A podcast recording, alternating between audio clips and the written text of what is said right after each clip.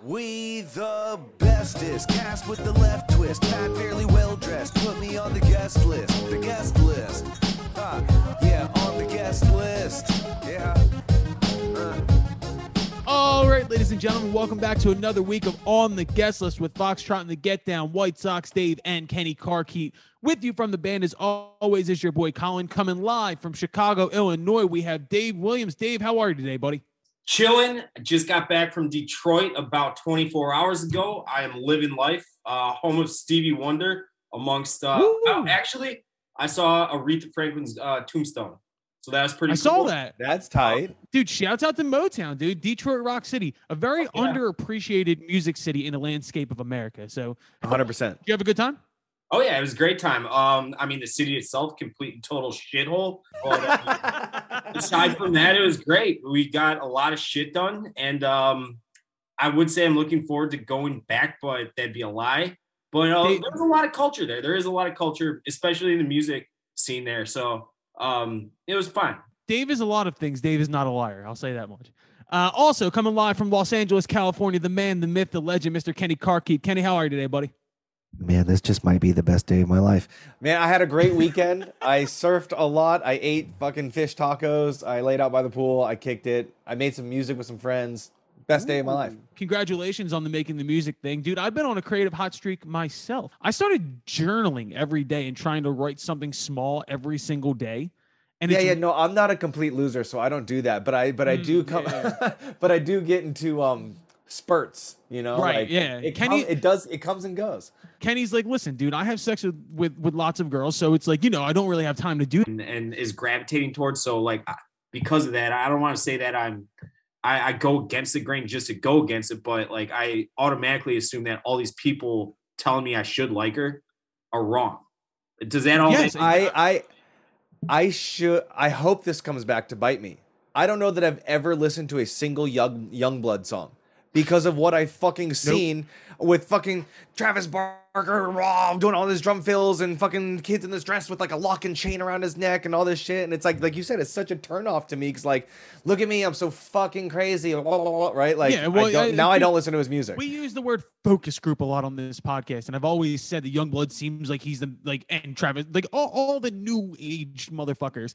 And I know I'm not trying to sound like I'm like better than anybody here, but what I'm saying is like I don't get it. And I think what Tyler said that struck a chord with me is I'm a nerd for this shit, dude. I love music. I love all sorts of music, but I also love sports. I'm a real human being. Like I love what I love. I love Marvel. I love all this shit. Why is it such a thing that like it has to be presented online and on socials and all this shit that it's so much more important what it looks like than what the person's actually about? And that's what I said later in the conversation. I get into a conversation with Ross about like why I don't like Machine Gun Kelly because he's like the album's good, but I was like, if you can't smell that that's contrived and it's fake and it's all this shit, what are you fucking looking at? And to me, like that's what gets me about a lot of shit today because if you can't smell that that's fake, there's something wrong here.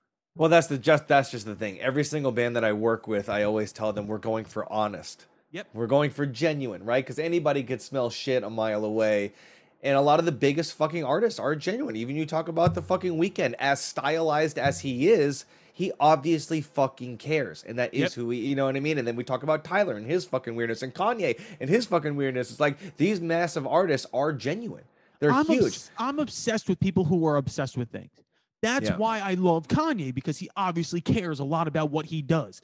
That's to a why, fault, yeah. Right. That's why I love him. But I'm saying in the rock scene right now, in the alternative scene, is there anybody that you look at and you say, to hear my thoughts on any particular subject. In fact, there was a there was a big uh, joke at my last radio station. They were like, you know, you should do a podcast. And I said, I'll do a podcast about how I don't have time to do a podcast. um, and I, I, do, I, do, enjoy podcasts, you know, and, and the thing, the, the, the one last thing that I want to say about, you know, when it comes to these radio companies that are pushing podcasts on their platform, there's not more hours in the day. Right. You know, so there, if, if you have an audience that listens to your radio station and you're pushing them to listen to this podcast. They're not going to carve out more time to listen to that podcast. Nope. They're going to turn off your radio station because they know I can listen to something for, you know, 12 minutes on my way to work, a little bit at my lunch, you know, whatever, but I still have a job to do and I still have to get the kids ready for school. So there's not more time to listen. So you're cannibalizing your audience by having them leave your moneymaker, which is your radio station, to go listen to a podcast. And then all of a sudden you, you go to your, you know, your radio guys who, you know, probably get paid decent money and you go, Hey, the audience isn't there. We can't afford to pay you this anymore. We got to let you go.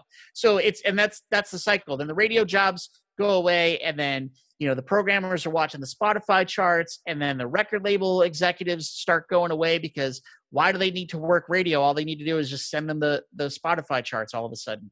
So it's, it's a cycle that, that, that needs to be broken. Man, a, a conversation like this is exactly why we started this podcast. it really is because it, it's a situation to where, you know, in this industry, there, like especially for the bands, there, there's no blueprint, right? There's never a blueprint. It's kind of a figure it out as you go along, and maybe maybe you'll get lucky. And with all the things that we learned and all the connections that we've made over the past five six years, plus Kenny's fucking fuck Kenny, but whatever having people like you want to talk about these things and give some sort of guidance or some sort of perspective is exactly why we started this. And Ross Modi, I cannot thank you enough for your first time coming on on the guest list. Absolutely, man. Uh, broke my cherry tonight. There we are, my man. Well, you will be back. Thank you so fucking much, my man. We'll talk to you soon. All right. All right, Colin. Thanks, buddy.